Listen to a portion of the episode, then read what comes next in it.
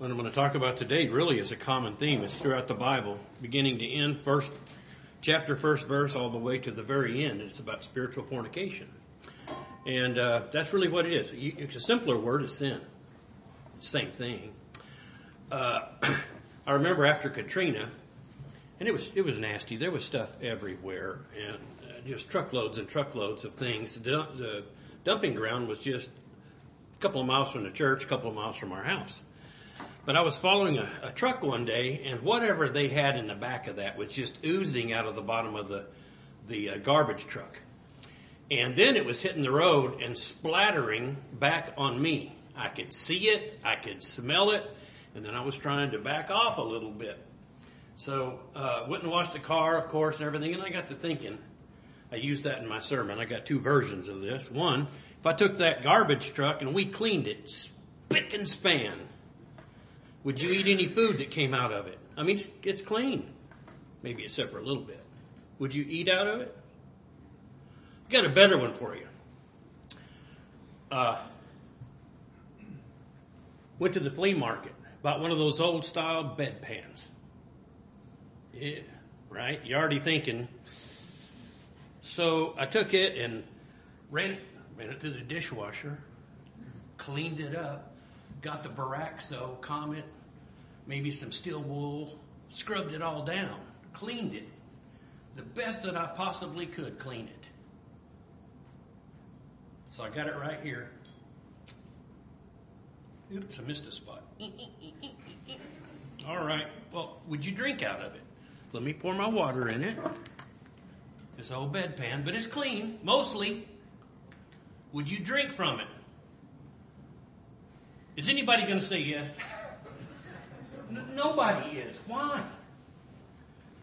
Because all these things conjure in your mind about, well, is it really, really clean?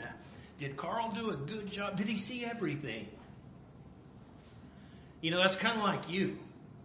If you try to clean yourself up and make yourself presentable to God as a container of the Holy Spirit, do you think the Spirit wants to go into you as a container that you've cleaned mostly? The answer is no, right?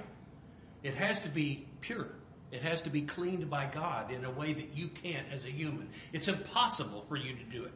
First of all, it's impossible for you to see anything. Cleaning those devices, whether it be the garbage truck or the bedpan, it really doesn't matter, and I'm sorry for such a a, a, weird example, but it's really one of the best ones because immediately it turns you off and you think about the disgusting thing in there. Right? But what could I miss? Bacteria, some small things, staphylococci, you know, just stuff that's in there. It's just nasty, right? So why would God want to put His Spirit in a container that has uh, had spiritual fornication and is still unclean? The answer is he wouldn't. The vessel has to be cleaned before it can contain the Spirit. Now, if you look at the world, they'll, they'll tell you, my vessel's clean. I'm good to go. I'm okay. I don't need God to clean me. I don't need anything else. I'm good to go. I'm clean. I've done it myself. I've washed myself. I've cleansed myself. But is that possible? No, the answer is very simple. It's impossible for you to do that. Uh, I'm just trying to lay the groundwork for a few things. Let's go to Jeremiah 3 1, and then we're going to stay there. Uh, I'm going to read a couple of verses in Jeremiah, then I'm going to do some other verses and come back to that. So you can put your thumb there or a little marker in Jeremiah uh, chapter 3. And we're going to do a few uh, verses in the uh, Old Testament here for the most part anyway.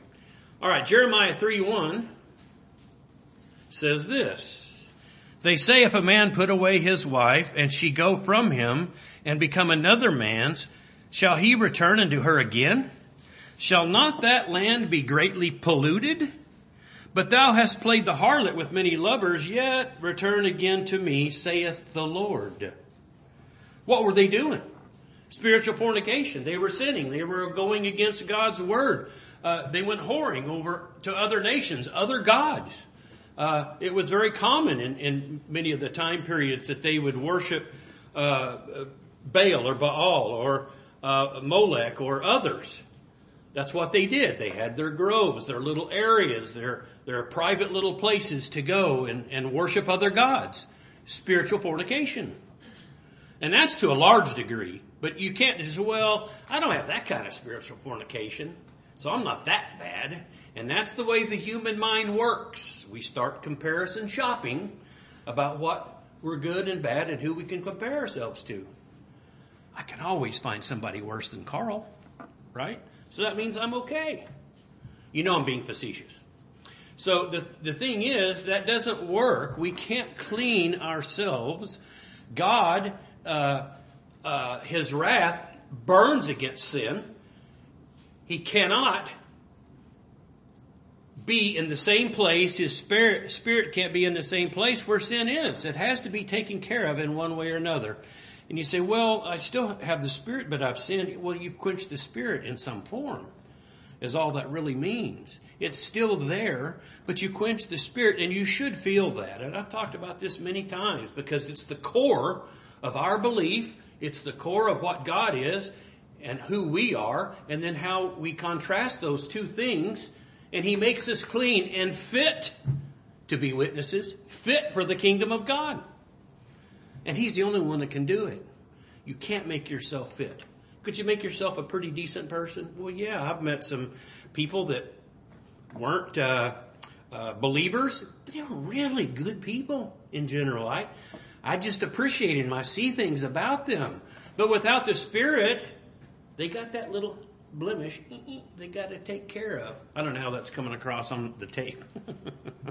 but I'm trying to explain just a little bit of uh, sin is disgusting, right? I'm disgusting before the Lord until I've been redeemed and cleaned, and I have to do that a lot. Go and clean this vessel because I've contaminated myself again.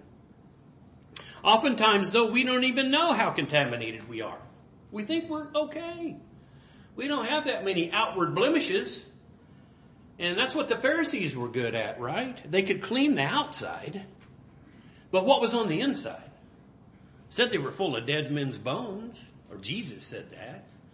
Uh, they were whited sepulchres. It looked good on the outside. But in, again, within depth and, and further expect, inspection, it was a place that is unholy and not fit for the Lord. So what do we do and what did the children of Israel do? Well, let's actually start before that. Adam and Eve, did they have spiritual fornication? Yes. There was a result to that too. God judged them and they were sent out of the Garden of Eden because of that. And you can go down the line. What about most of the rest of the world except for the eight that were saved? Very deep, heavy spiritual fornication.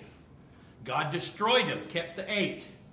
Even after that, there was sin pretty, pretty quickly, by the way. You know that there was sin with Noah, uh, just after everything had happened and his son Ham and so forth. But the uh, sin comes back very, very quickly. Children of Israel, what did they do? They were freed because they were in bondage. Uh, uh, their sin had put them in a place where there was judgment of God, and God freed them. We just sang some about it, right? But God freed them, uh, wiped out the enemies right before their eyes, they were backed up against the Red Sea. God provided the miracle, parted the sea, and they went to safety. But did that cure them of their unbelief? No. It was still spiritual fornication.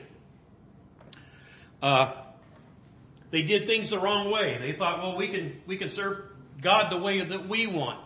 We just read that the other day. I forget where. Aaron's sons were consumed uh, immediately.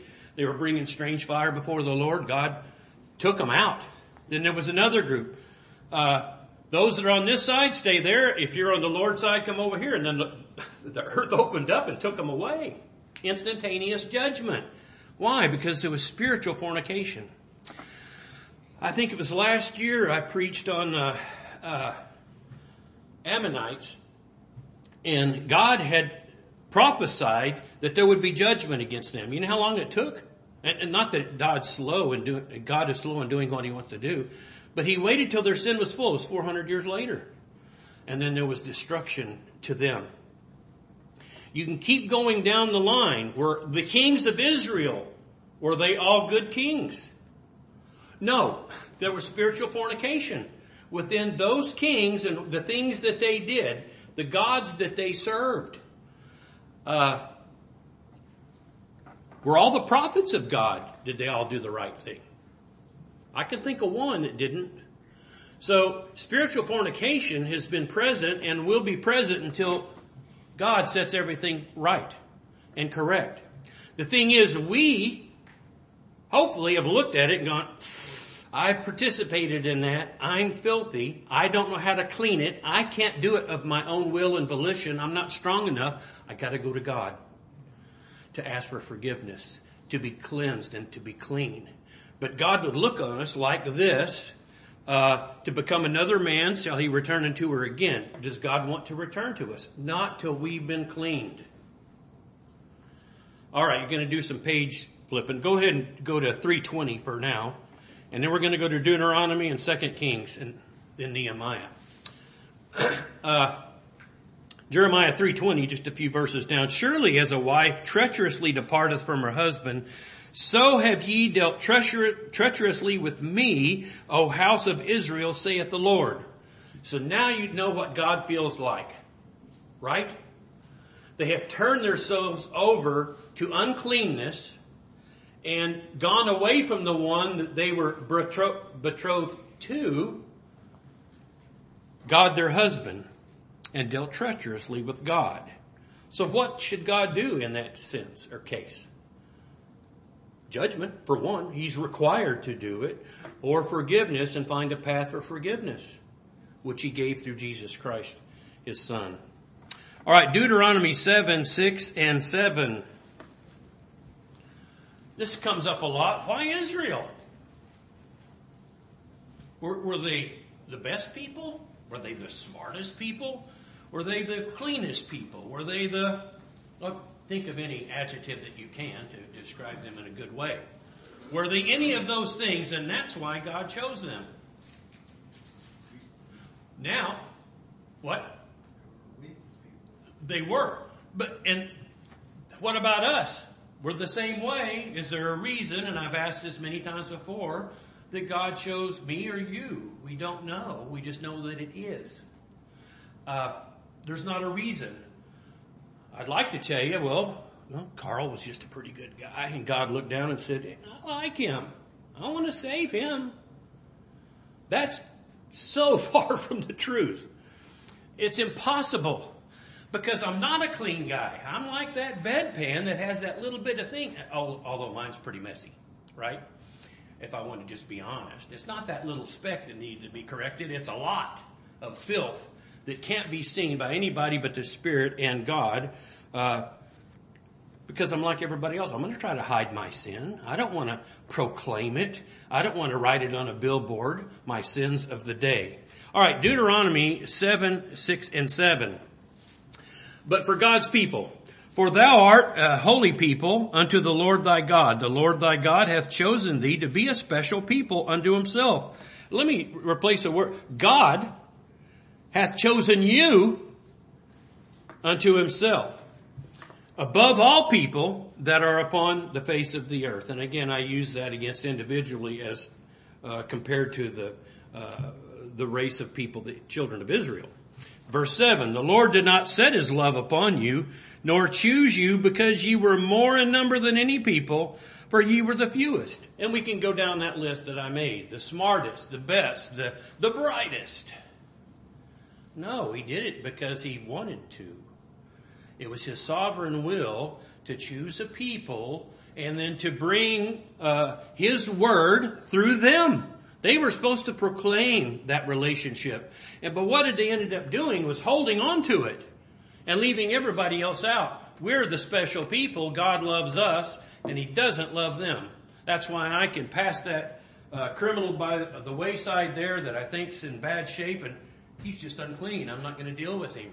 And you know what happened with all those things with the Good Samaritan? He was the one that ended up doing the right thing.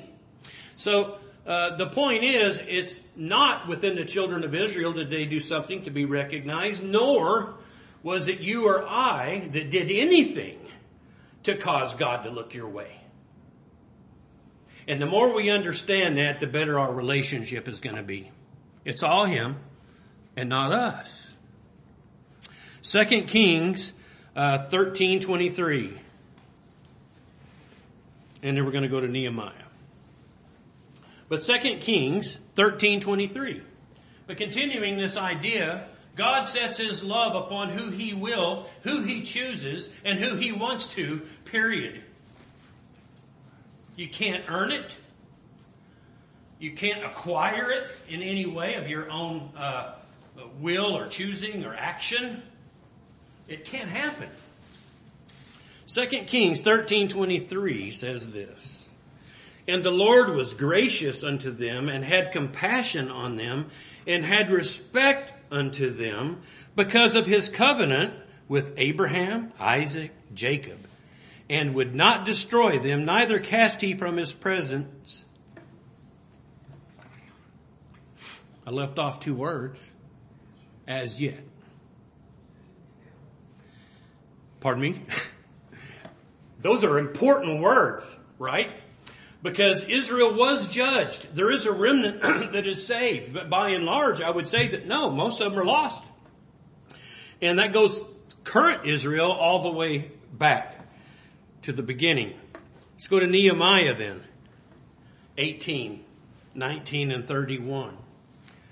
We're still on this, this uh, idea of spiritual fornication and uh, the distasteful things of having a relationship with someone that's untrue. And I would have to say that is my relationship with God. I'm not true. He is. But there are times where I'm untrue. I still sin. What do you want to call it? Is there a better word for sin other than spiritual fornication, doing the wrong thing, not doing what was commanded, backsliding, making the wrong choice? We got soft ways of describing it, but sin is sin. Period. Period. Nehemiah 9:18 says this, Yea, when they had made them a molten calf and said, This is thy God that brought thee out of Egypt and had wrought great provocations, yet thou in thy manifold mercies forsookest them not in the wilderness, pillar of cloud departed not from them by day to lead them in the way, neither the pillar of fire by night to show them the light, uh, and the way wherein they should go. God didn't reject them. God didn't just instantaneously leave them. Yes, there were some that were judged very quickly. God showed them a new thing. But by and large, they were saved and still led. Although we understand that the punishment for that was to wander for 40 years, and that generation would pass, and the others would go in to see the promised land. Did you know for one sin, and I know you know this, but for one sin, Moses was not allowed to go into the promised land. Eh, he was the leader. He was frustrated. But he was supposed to speak to the rock, not smite it for a second time. But he smote the rock out of frustration, anger, whatever you want to put into there. But God judged him for that because he was told to speak to the rock. And for that reason, he was only allowed to look but not go in, not enter in. And that was Moses. Think of him, his leadership. And he admitted a lot of weaknesses. He, I guess, stuttered and stammered, was not uh, good with words, perhaps, uh, whatever definition you want to come up with it. But the Lord gave him Aaron as a spokesperson and so on. God provided a way. But even Moses, with that much power and anointing of the Spirit, a friend of God, that would speak to God as friend with friend, the, the children of Israel heard them speaking. Yet God's judgments passed on him was that he couldn't go into the promised land.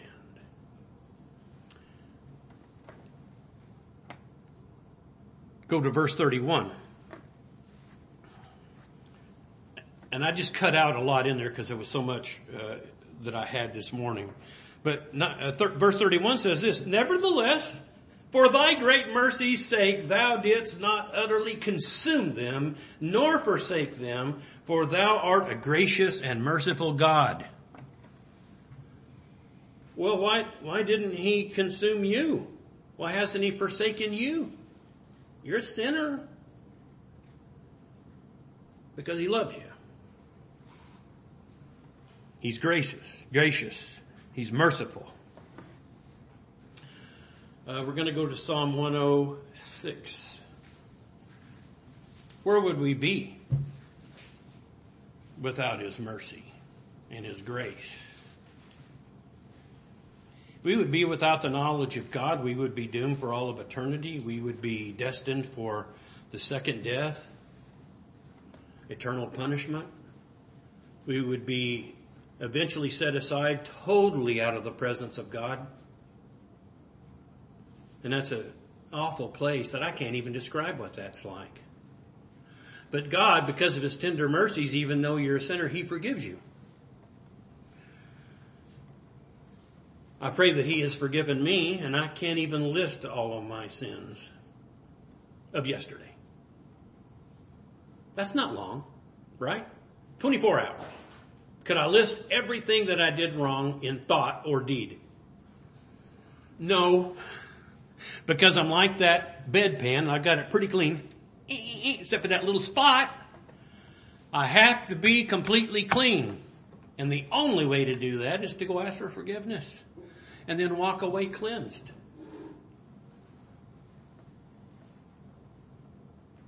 One oh six forty three. Did I say that right? Psalm one hundred oh six forty three. Many times did he deliver them, but they provoked him with their counsel and were brought low for their iniquity. Nevertheless, he regarded their affliction when? When he heard their cry. And he remembered for them his covenant and repented according to the multitude of his mercies.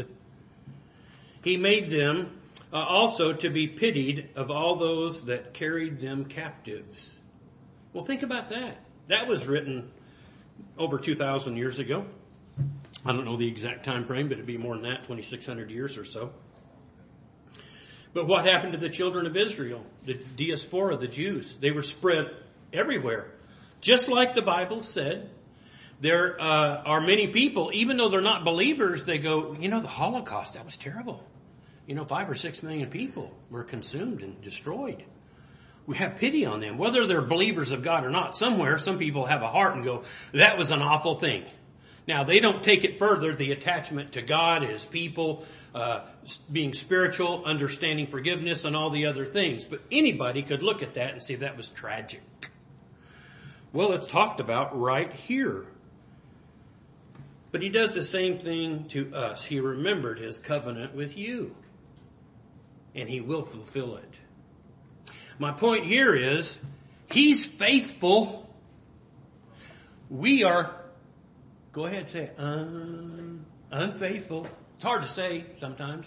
So I'm not exactly unfaithful. I'm just a little unfaithful.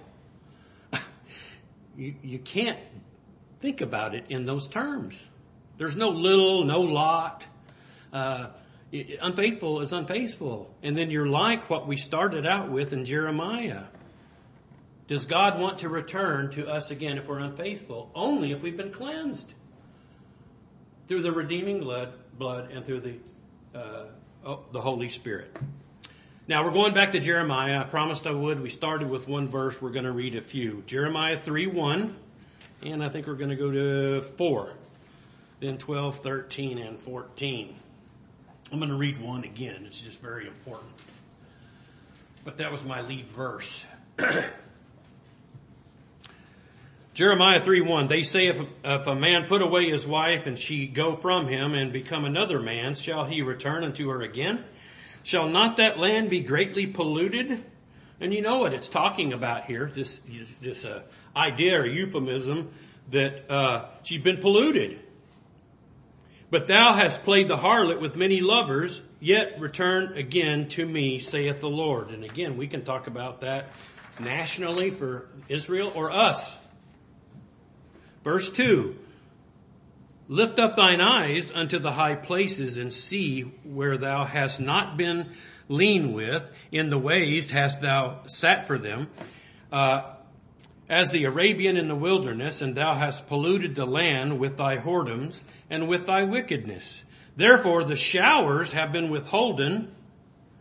There hath been no latter rain, and thou uh, hast had a whore, whore's forehead, and thou refusest to be ashamed. I'm going to stop there. Well, let me read verse 4. Wilt thou not from this time cry unto me, My Father, thou art the guide of my youth? All right. That last part, they're not ashamed.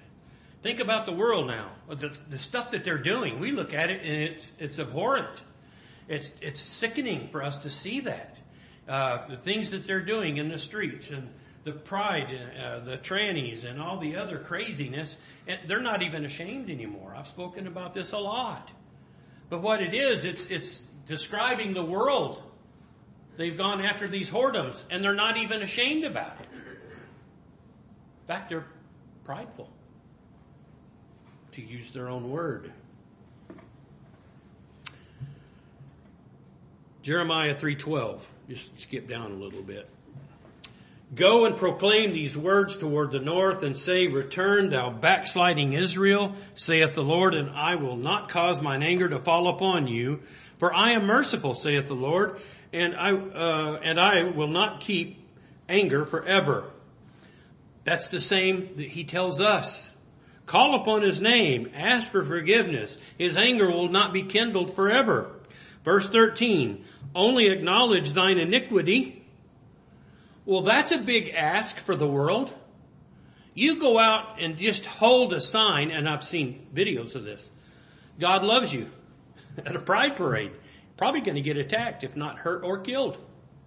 It's happened. Oh, well, they, that's hate speech. You said that God loves us. And he, they didn't even say, you're going to be judged and you're going to be doomed. They don't have to say those things, which is true. But it angers them. They're not ashamed. And how dare you call out their sin?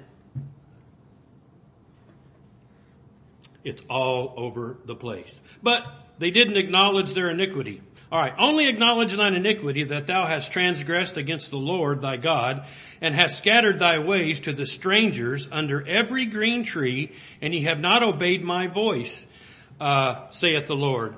Turn, O backsliding children, saith the Lord, for I am married unto you and I will take you of a city, two of a family, and I will bring you to Zion. There's that word, married.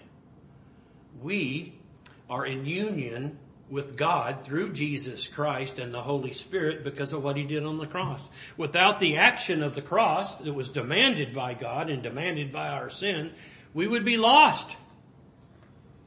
There would be no hope for us. But turn, O backsliding children. Well, maybe that's the, the thing we need to say to the world. Again, return to God. You're backsliders. Again, there's a lot of people that aren't going to take that very well. Oh, let's go to Micah now, chapter 7.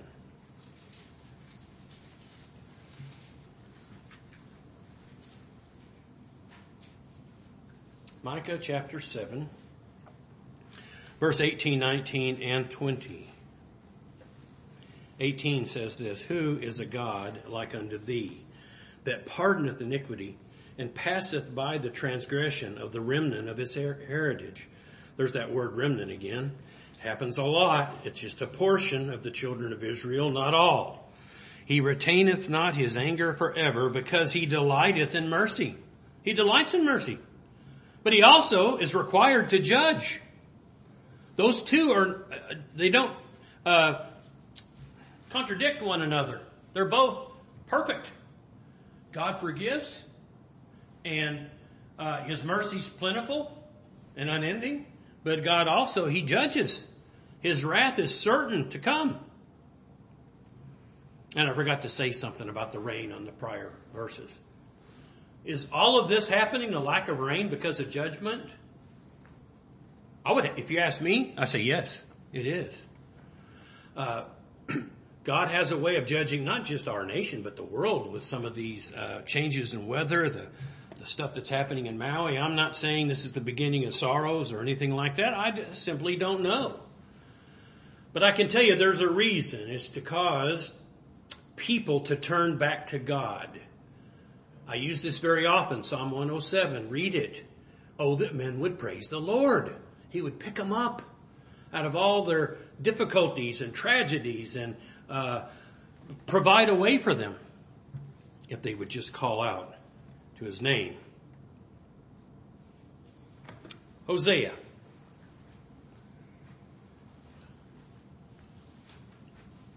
Ezekiel, Daniel, Hosea, Joel, Amos, somewhere in there. 1 1.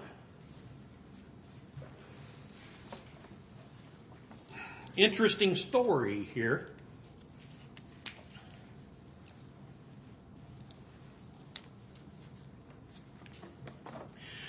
Hosea 1 1. The word of the Lord came unto Hosea, son of Beeri, in the days of Uzziah, Jotham, Ahaz, Hezekiah, kings of Judah, and in the days of Jeroboam, the son of Joash, king of Israel. That's just setting the time and uh, circumstance and people. Verse 2, the beginning of the word of the Lord by Hosea, and the Lord said unto Hosea, Go, take unto thee a wife of whoredoms, children of whoredoms, uh, for the land hath committed great whoredom, departing from the Lord. So he's going to provide this comparison. There are different commentators that say that at least in the beginning, Gomer was, was pure, but at some point discontented and didn't stay put. We could debate some of that. It doesn't matter. The end is she was unfaithful. So, what did Hosea do? Did he keep being keep the faith? Was he remaining faithful to her? Uh, you probably know the answer, but let's continue. Children of whoredoms, for the land hath committed great whoredom, departing from the Lord. So he went and took Gomer, the daughter of Diblaim, which conceived and bare him a son. And the Lord said unto him, Call his name Jezreel. For yet a little while, uh, which Jezreel actually means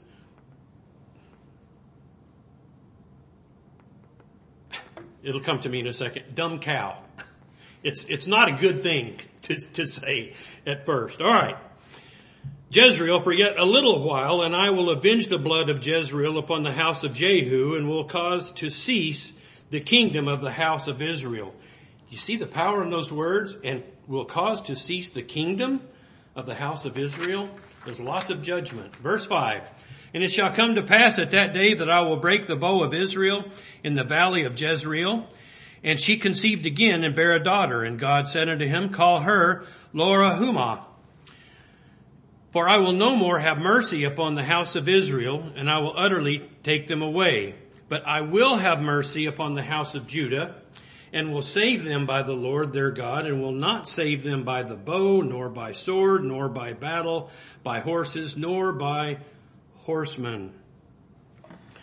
Let's go to the next chapter, verse 1. Say ye unto your brethren, Ammi, and to your sisters, Ruhamah. Ammi means my people. Uh, Ruhamah means have obtained mercy.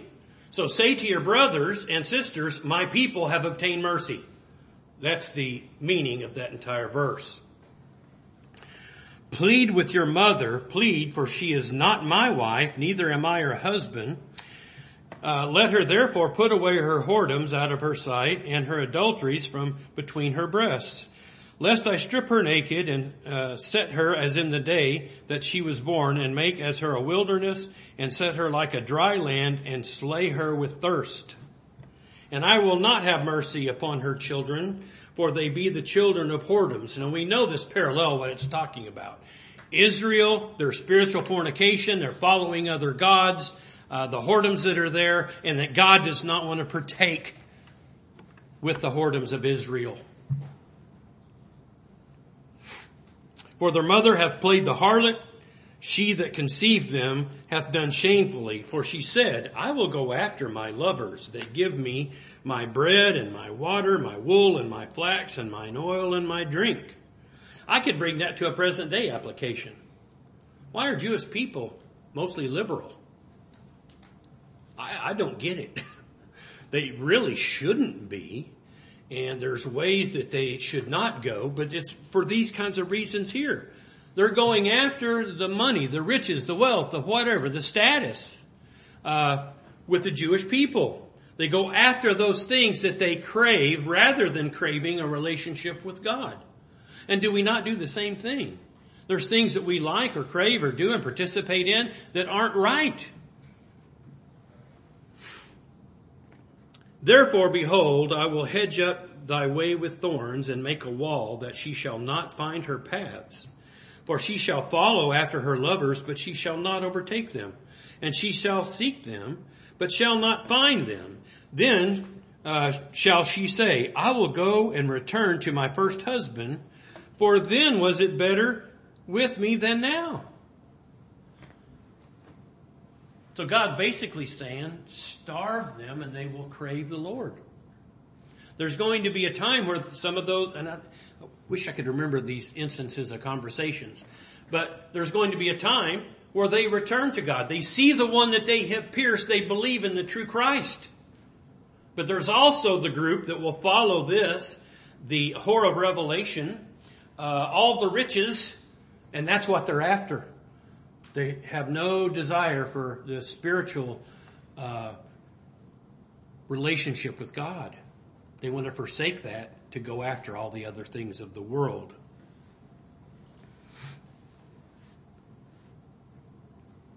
But I will have mercy on the house of Judah and will serve them by the Lord their God and will not save them.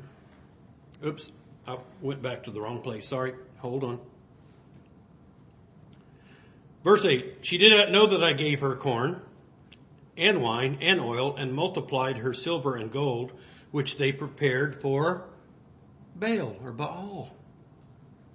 Therefore will I return and take away my corn in the time thereof and my wine in the season thereof and will recover my wool and my flax given to cover her nakedness.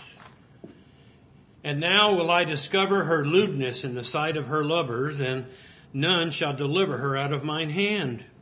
I will also cause her mirth to cease, her feast days, her new moons, and her Sabbaths, and all her solemn feasts. And I will destroy her vines and her figs.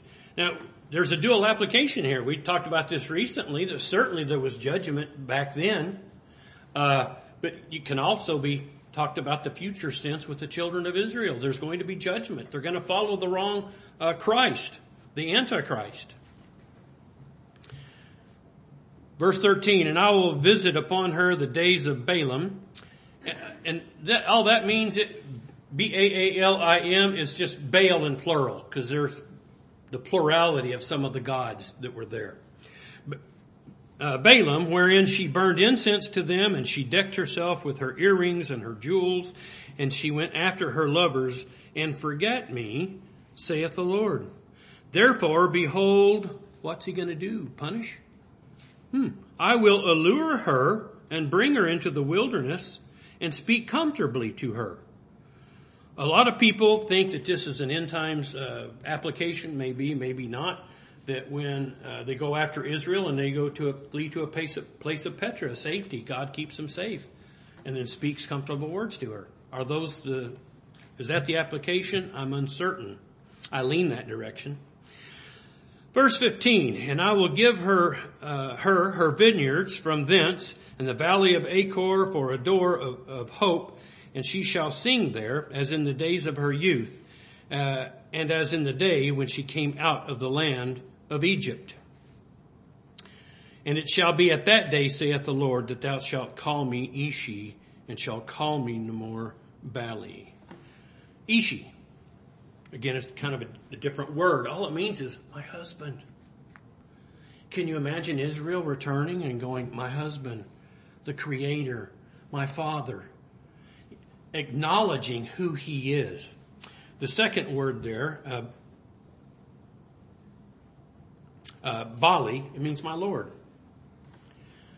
There's going to come up again. You could be not my husband and saying not my Lord, but not in these verses. Verse 18. And in that day will I make a covenant for them with the beasts of the field, and with the fowls of heaven, and with the creeping things of the ground, and I will break the bow and the sword and the battle out of earth, and will make them to lie down safely. There is a time of peace and safety coming to Israel. Verse 19. Listen. And I will betroth thee unto me forever Yea, I will betroth thee unto me in righteousness and in judgment and in loving kindness and in mercies. How did God save you? Why did you turn to Him? Did you just make a moment of discovery one day and go, oh, that's truth? Or did God lure you, show you things, pave a way, little bit by little bit show you his love and mercies and you were consumed by that and wanted it, not reject it. And again, that's through the Holy Spirit. It was not of your own volition. We talked about this or talk about this a lot. But he wooed you. It's much like uh, lovers do in real life. You kind of woo them. You want to be good to them. You want to show them, you know, guys, hey, I'm strong and look at me and I do this, you know. Uh, this is my standard joke though. I didn't woo Tammy, she wooed me. So she, she sought me. Ah, that's always funny to talk about. Oh, verse 20. I will even betroth thee unto me in faithfulness and thou shalt know the Lord. That's what he did to you. And it shall come to pass in that day, I will hear, saith the Lord, I will hear the heavens, and they shall hear uh, the earth, and the earth shall hear the corn, and the wine, and the oil, and they shall hear Jezreel. And I will sow her uh, unto me in the earth, and I will have mercy upon her that had not obtained mercy. And I will say unto them, which were not my people, thou art my people, and they shall say, listen, this isn't wonderful, thou art my God. I'm waiting to see the day where Israel recognizes. Because they think, well, I, I worship God. No. If they didn't recognize the Savior, and I should have put this verse in here, those that know the Savior know God. Those that have the Spirit know the Savior and know God. But if you don't have the Spirit, you don't know the Savior and you don't know God. It can't happen.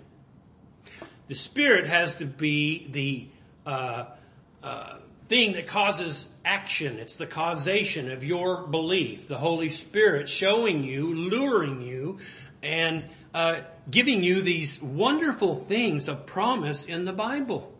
That you're a sinner, but God loves you. Call to Him and He will save. Ask Him and He's plenteous in mercy and forgiveness and grace.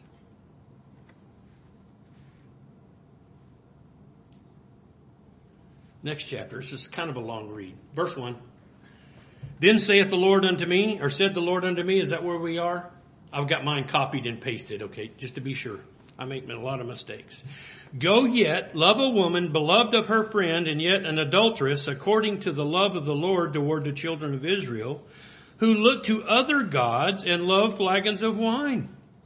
So I bought her to me for fifteen pieces of silver, for an omer of barley, and half a omer of barley. And I said unto her, Thou shalt abide for me, uh, abide for me many days, and thou shalt not play the harlot, and thou shalt not be for another man, so will uh, I also be for thee. For the children of Israel shall abide many days without a king. Well, that is all true. And without a prince, and without a sacrifice, and without an image, and without an ephod, and without a teraphim. When did these things start? When was there no longer uh, a temple, no longer the ephod, the thing the priest wore, and no, uh, no longer all the other accoutrements? Where did the sacrifices go? They ended after Christ. Those are all taken away, as stated right here. And it's been that way for 2,000 years.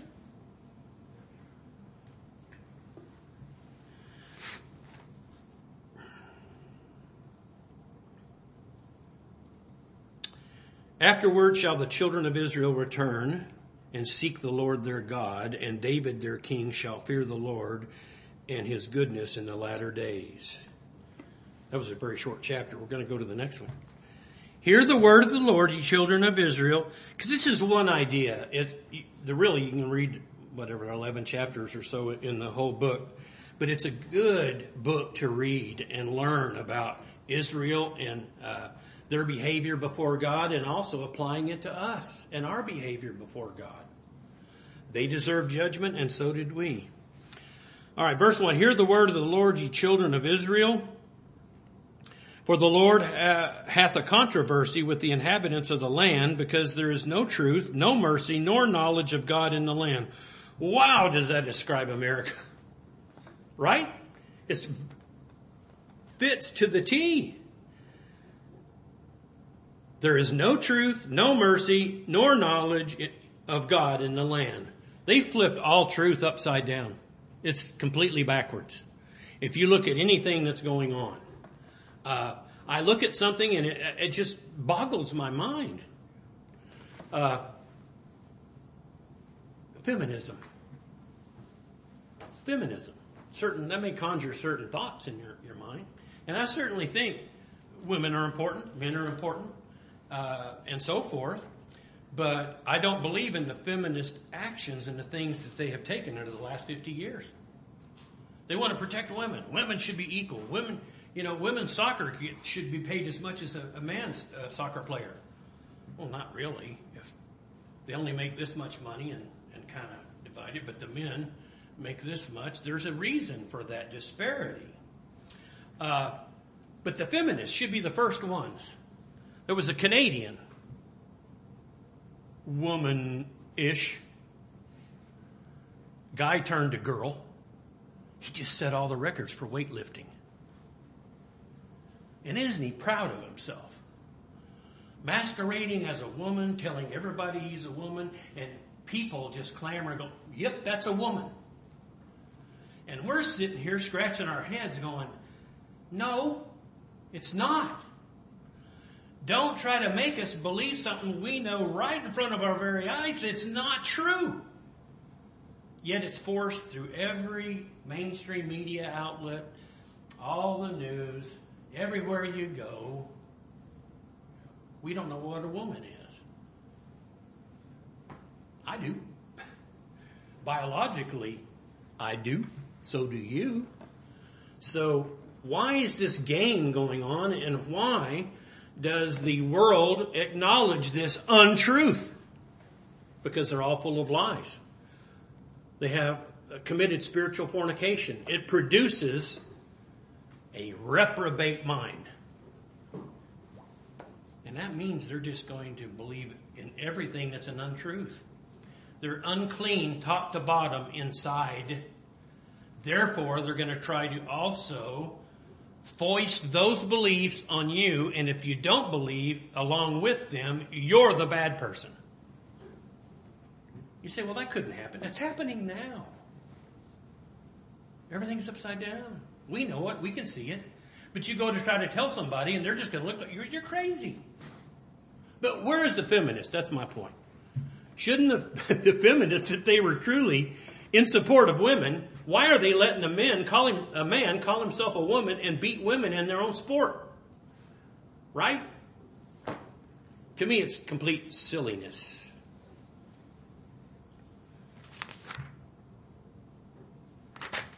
All right, we're going to keep going because I want to finish this idea. I didn't read the whole book. All right, hear the word of the Lord, ye children of Israel. What chapter am I on? I didn't put breaks in here. Is that four? Hear the word of the Lord, ye children of Israel, for the Lord hath a controversy with the inhabitants, because there's no truth, uh, no mercy, nor knowledge of God. By swearing and lying and killing and stealing and committing adultery, they break out, and blood toucheth blood. Again, the definition of America or the world now stands here.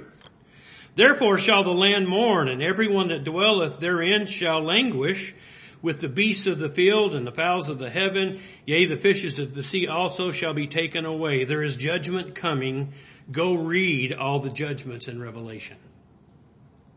What we're seeing now with no rain and uh, a lot of 100 degree plus temperature days, that's nothing. compared to what it's going to be. I'm not scaring you. God will get you through it if we're here. Yet let no man strive nor reprove another, for thy people are as they that strive with the priest.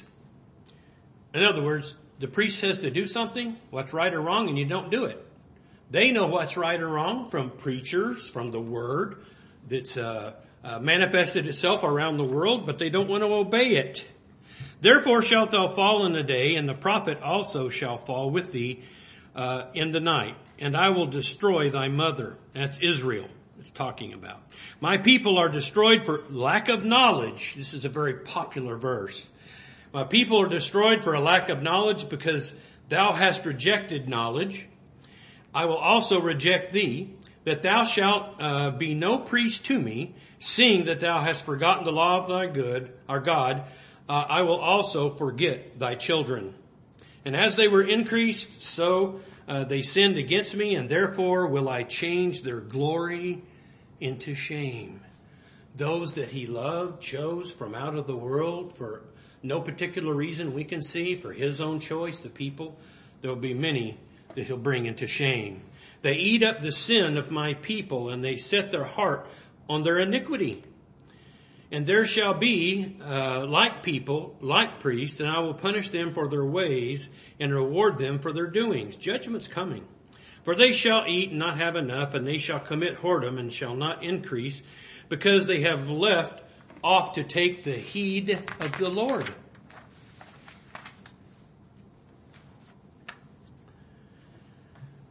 Whoredom and wine and new wine take away the heart. My people uh, ask for counsel at their stocks. Their staff declareth uh, unto them, for the spirit of whoredoms, spiritual fornication, hath caused them to err, and they have gone a whoring from under their God. They sacrifice upon the tops of the mountains, burn incense upon the hills and under oaks and the popular, poplars and elms, because the shadow thereof is good. Therefore your daughters shall commit whoredom, and your spouses shall commit adultery. A lot of people say, well, this is old time. You know, this is what they did back then. They're doing it now. There are, uh, I can't think of the word. Anyway, processes or things that are going on. They worship Moloch. People have videoed it. And it's very strange what they're doing. I have no doubt that within these times, they're still sacrificing children to Baal or to Moloch or whatever else. They're following those exact same things. These sins aren't old. They're current. I will not punish your daughters when they commit whoredom, nor your spouses when they commit adultery, for themselves are separated with whores, and they have sacrificed with harlots, and therefore the people that doth not understand shall fall. Not punish. There's no correction. They're just going to keep going as they're going. And, and look at all these people, the things that are going, and I've wondered, well, why isn't God punishing them? Why are they so free to do what they want to do? Again, it's that being turned over to a reprobate mind, and God's turned them loose. Remove the spirit from them. Thou, though Israel, play the harlot, yet let not Judah offend, and come not ye unto Gilgal, neither uh, go ye up to Bethaven, nor swear, the Lord liveth. I asked uh, uh, Brother Rick about this this morning. For Israel uh, slideth back as a backsliding heifer. Does anybody know what a backsliding heifer is? I don't. so that's why I asked. He's a cattle guy, right? So I, I don't know what that means, but it means something or it wouldn't be here, right? I guess the cow didn't do what it was supposed to do, so it's a backslidden cow. We need to pray it, pray for it. Being facetious. Hosea 6, we're at the end. 1, 2, and 3. Listen, come let us return unto the Lord, for he hath torn and he will heal us. He hath smitten and he will bind us up. Return to him. Come back. After two days he will revive us, and in the third day he will raise us up, and we shall live in his sight. Then shall we know if we follow on to know the Lord. His going forth is prepared as the morning, and he shall come unto us as the rain, as the latter and former rain unto the earth. Sure would like to have some rain right now, but God knows what we have need of. This could be in judgment for other people. Don't know. But God has purpose in everything. Everything. Uh, there's not a leaf that shakes on the tree that doesn't have purpose or his decree. There's not a sparrow that falls that is not of his decree. So everything that's going on is God made, manufactured for a purpose. It's either for you to show you his majesty and power or to them in judgment. It doesn't matter which way you look at it. But for us, we see these difficult things because judgment to them will still have some impact to us. But we don't fear. We know that God will provide. We know that He's going to take care of us no matter the circumstance. No matter what we see around us. All the, the whoredom of our government, our officials, our leadership. And what are they after? Graft, money, deceit. And this is all of them. All of them. Uh, they're impure because of their eyes fixed on the wrong thing power and money, and not on the Lord God, our Father, and Jesus Christ, our betrothed. May God bless you this morning.